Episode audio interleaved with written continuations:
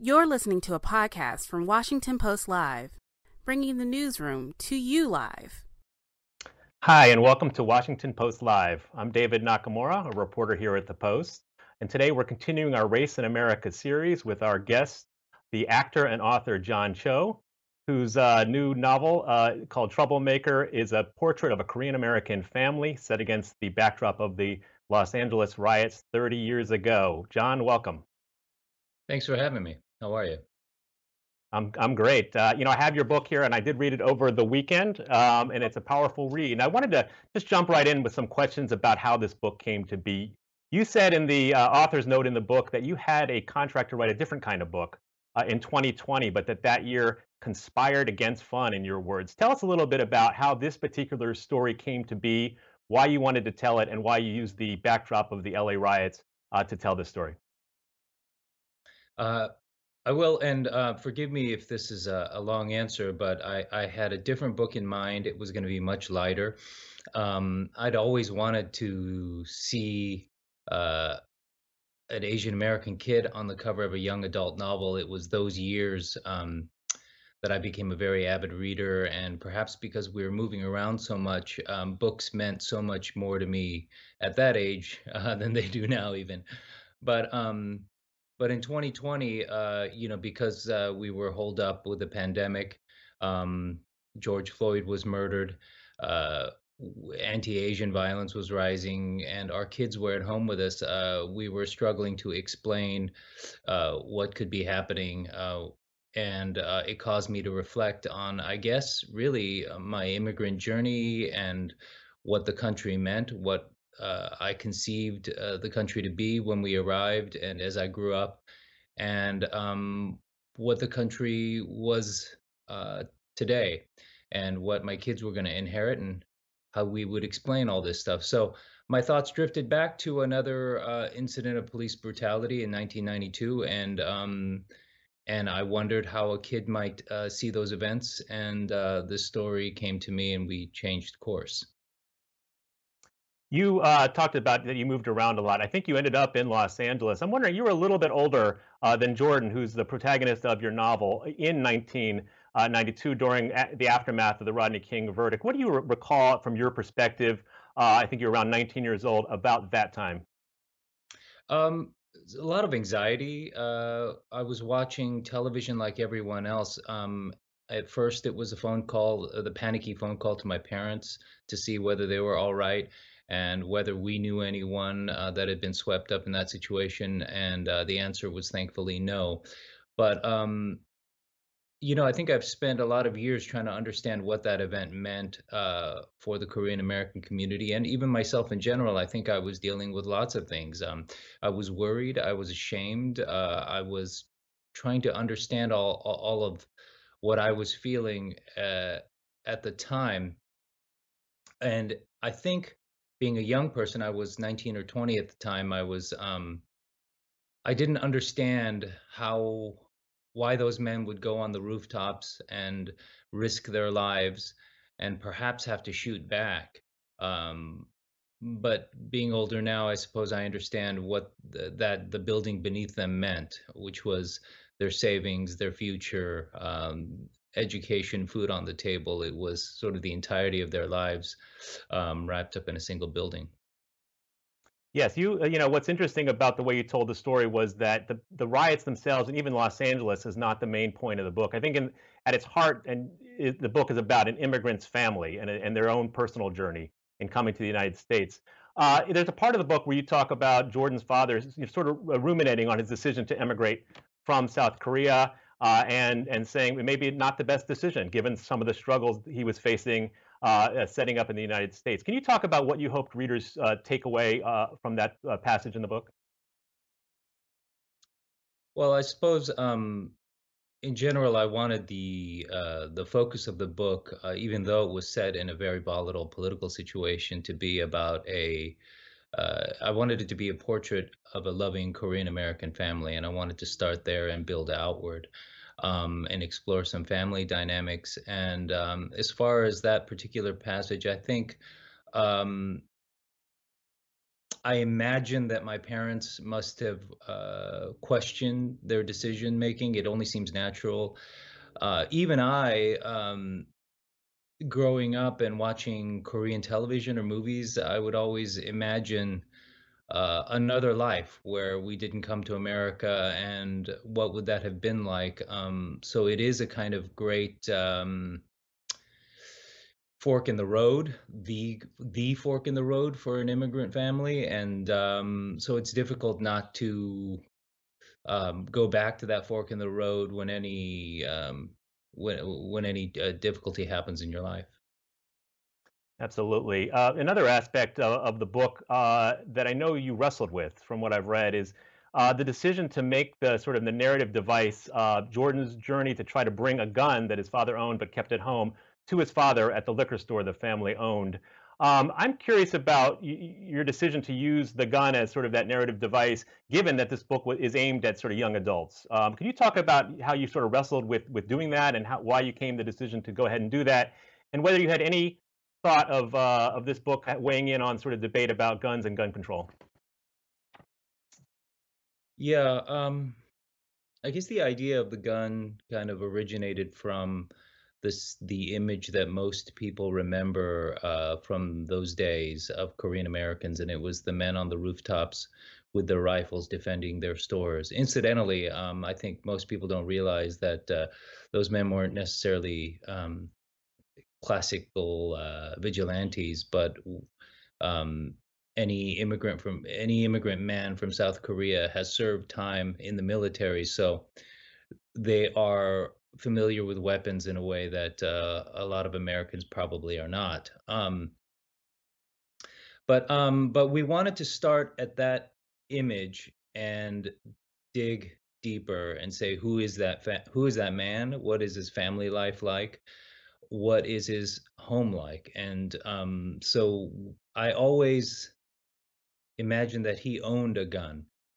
Um, as far as the decision to um, put the gun into the narrative, I and have the child holding it, I had I indeed had some great reservations about it and wondering whether I should do it at all. But I also knew that um, you know my kids were going through active shooter drills at school that you know that the, the discussion around guns is not something that i felt that um, I could avoid. And and the way I phrased it, I think in the author's note was that I felt it was an abdication of our responsibility as parents to not talk about these difficult things with the kids and give, or rather, give them an opportunity to ask questions about them. So that's where I started. Um, but the gun for him is not um, is symbolic of so many things manhood and adulthood um, power. Uh, it's it's it's a stand-in for belonging in this country. So I just needed a a device that would stand in for all of these feelings that he was having. Sure. You know, I wanted to uh, talk a little bit about your personal journey. Um, you know, immigrating from South Korea as a young boy. I think you ended up first in Houston. I'm curious if you could talk a little bit about some of the the obstacles uh, you may have faced uh, fitting into the United States, uh, whether it was language or, or other cultural aspects uh, you know, in, in growing up as as an immigrant here? Yeah, I think it's um, my experience as an immigrant uh, in Houston was probably uh, very similar to a lot of Asian immigrants. Um, there weren't many um, Koreans at the time in Houston. That would be uh, the late uh, 70s, early 80s. So, um, you know, a lot of people didn't know where Korea was on a map.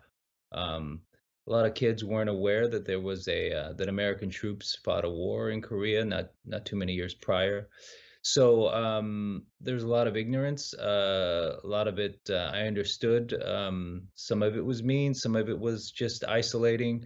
I think it was compounded by the fact that we were the only ones in our family that were in the United States. So um, but uh, yeah, like I say, that's a very uh, there, that's a very commonplace um, experience for Asian Americans from from my vantage point. I've heard that story many times. It, it, it is. Um, you know, I wonder about your father because part of, you know, I think a, a, a, it really uh, at the center of your book is the relationship between Jordan and his father. And it basically a son's search for approval. And I wonder how much you took away from your own relationship with your father, uh, who I think was a, a Christian uh, pastor who uh, ultimately uh, originated from North Korea. But uh, did you take some of the, the aspects, if not the exact details, from your relationship with him? Yeah, um, you know, it's funny. The the book was written so impulsively in a lot of ways that I'm kind of uh, right now as I'm talking about the book uh, on the eve of its release, trying to understand what I put in there and why I wrote what I did. Um, but absolutely, there.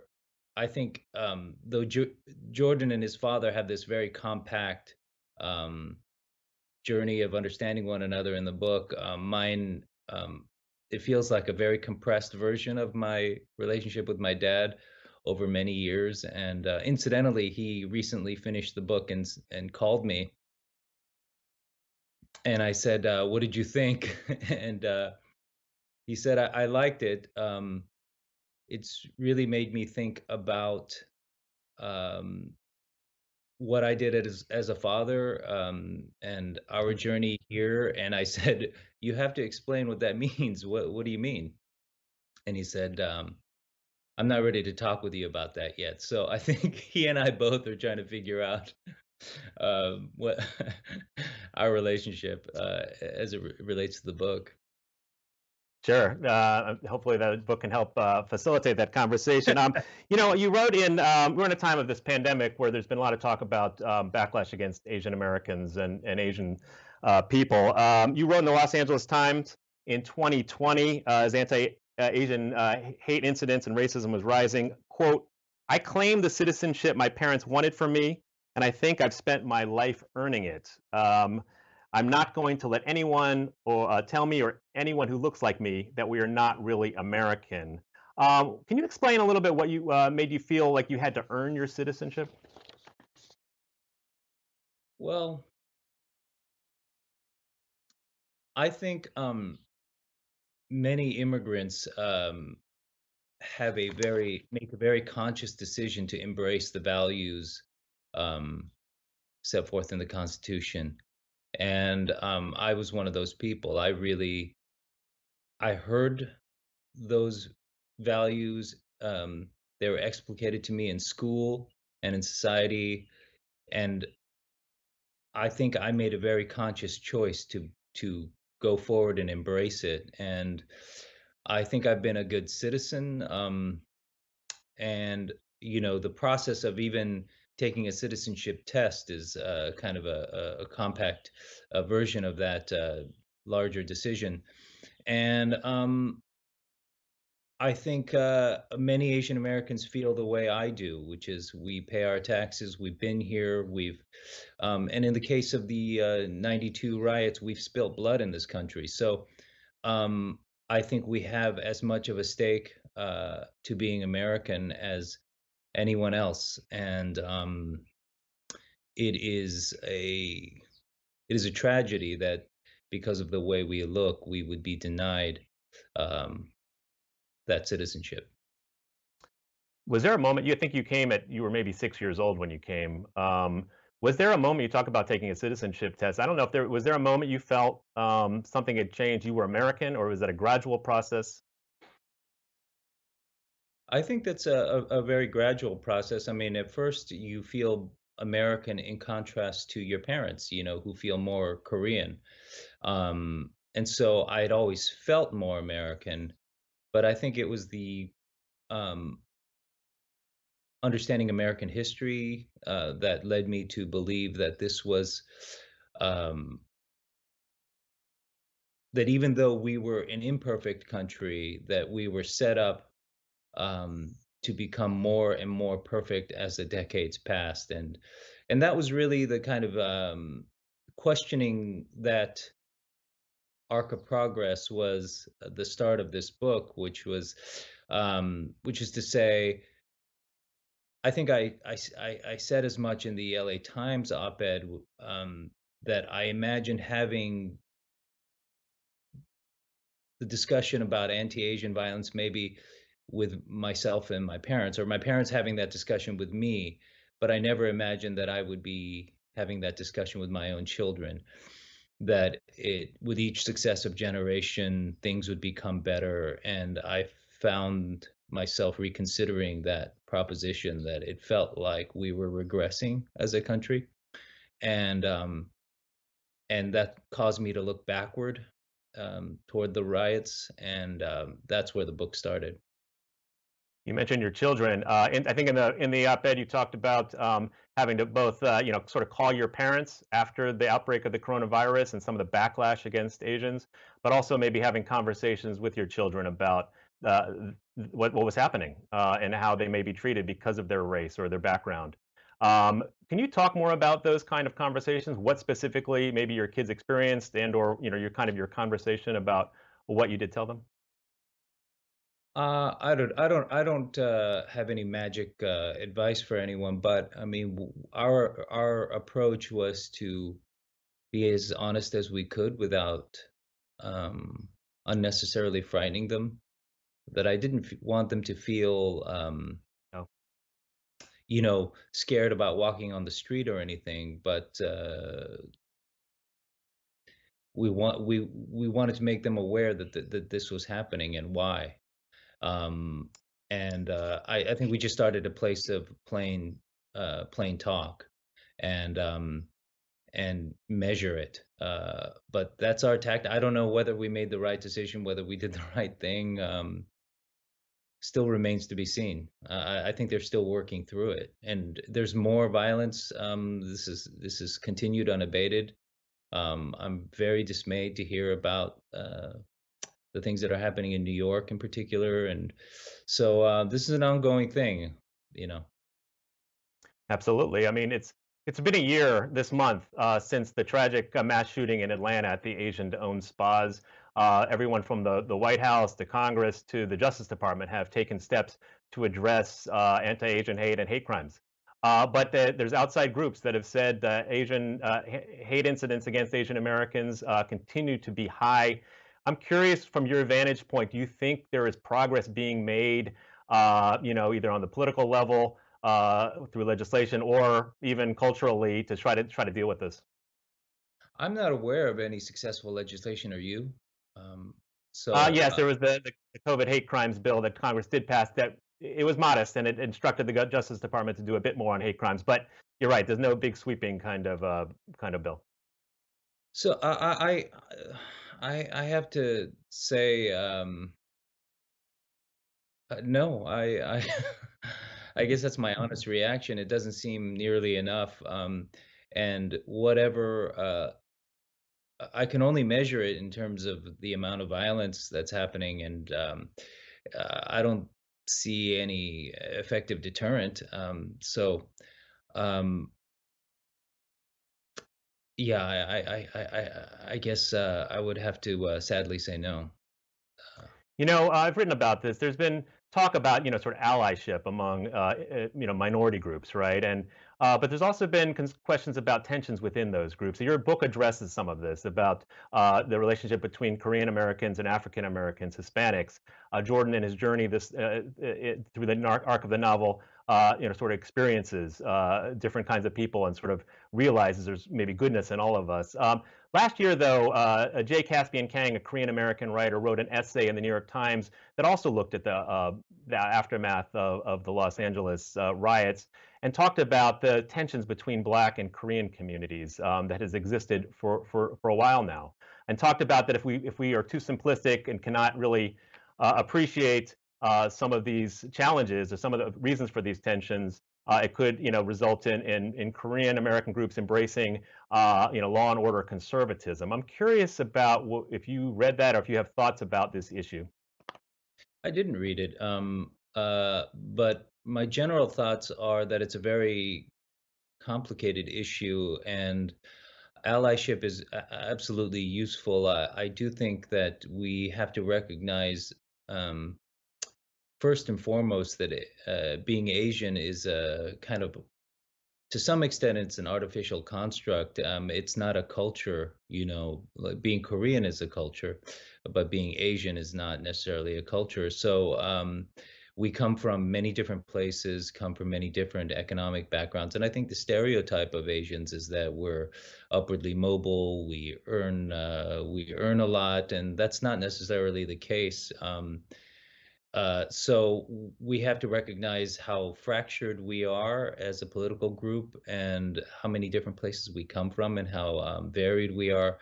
And uh, I think the focus rather than, um, you know, I, I think I hear the phrase in the media a lot, race relations, as though there is some, as though the magic pill is um, us hugging one another. And I think really the focus should be on economic justice, social injustice, um, you know, educational uh, opportunities, and um, and that's I think the, that's where our focus should be rather than uh, a kind of um, artificial détente between uh, between races.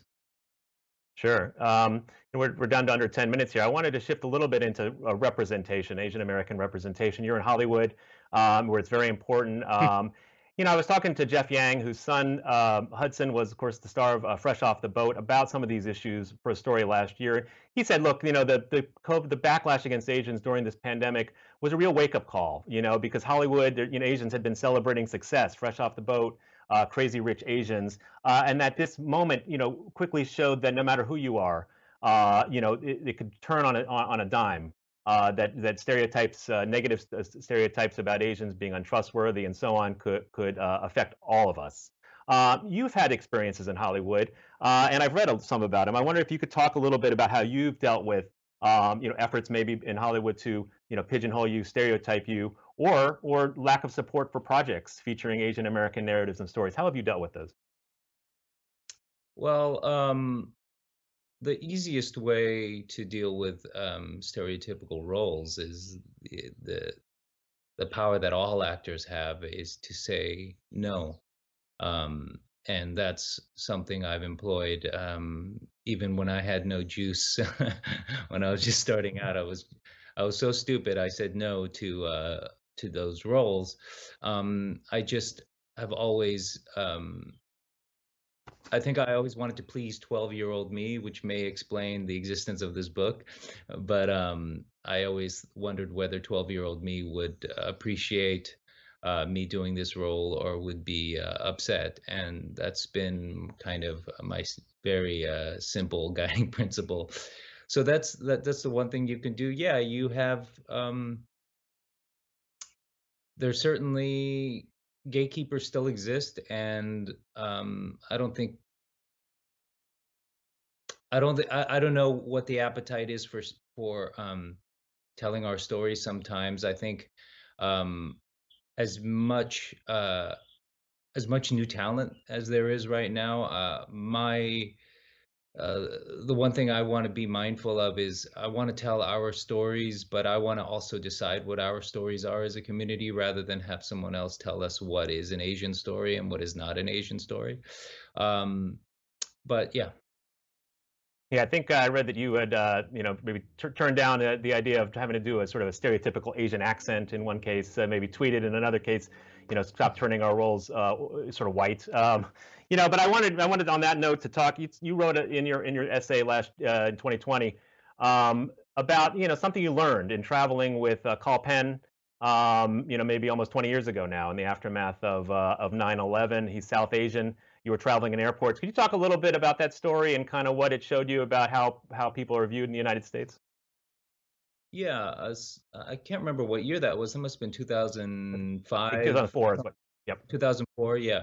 And we were traveling on these one-way tickets all around uh, the country to do a promotional tour for Harold and Kumar Go to White Castle, and um, he was uh, very reliably stopped for random searches um, for every flight we had, and um, obviously he's uh, he's brown, and um, I, I wouldn't have believed it. I think if I hadn't seen it with my own eyes, and I think the uh, the uh, the capper was we were traveling with a friend of his who's white, and um, he went through the security screening right ahead of Kal, and um, Kal was stopped and was uh, frisked, and uh, while we were waiting for him, um, his friend um, his white friend looked in his backpack and realized that he had uh, neglected to remove the hunting knife that he brought camping.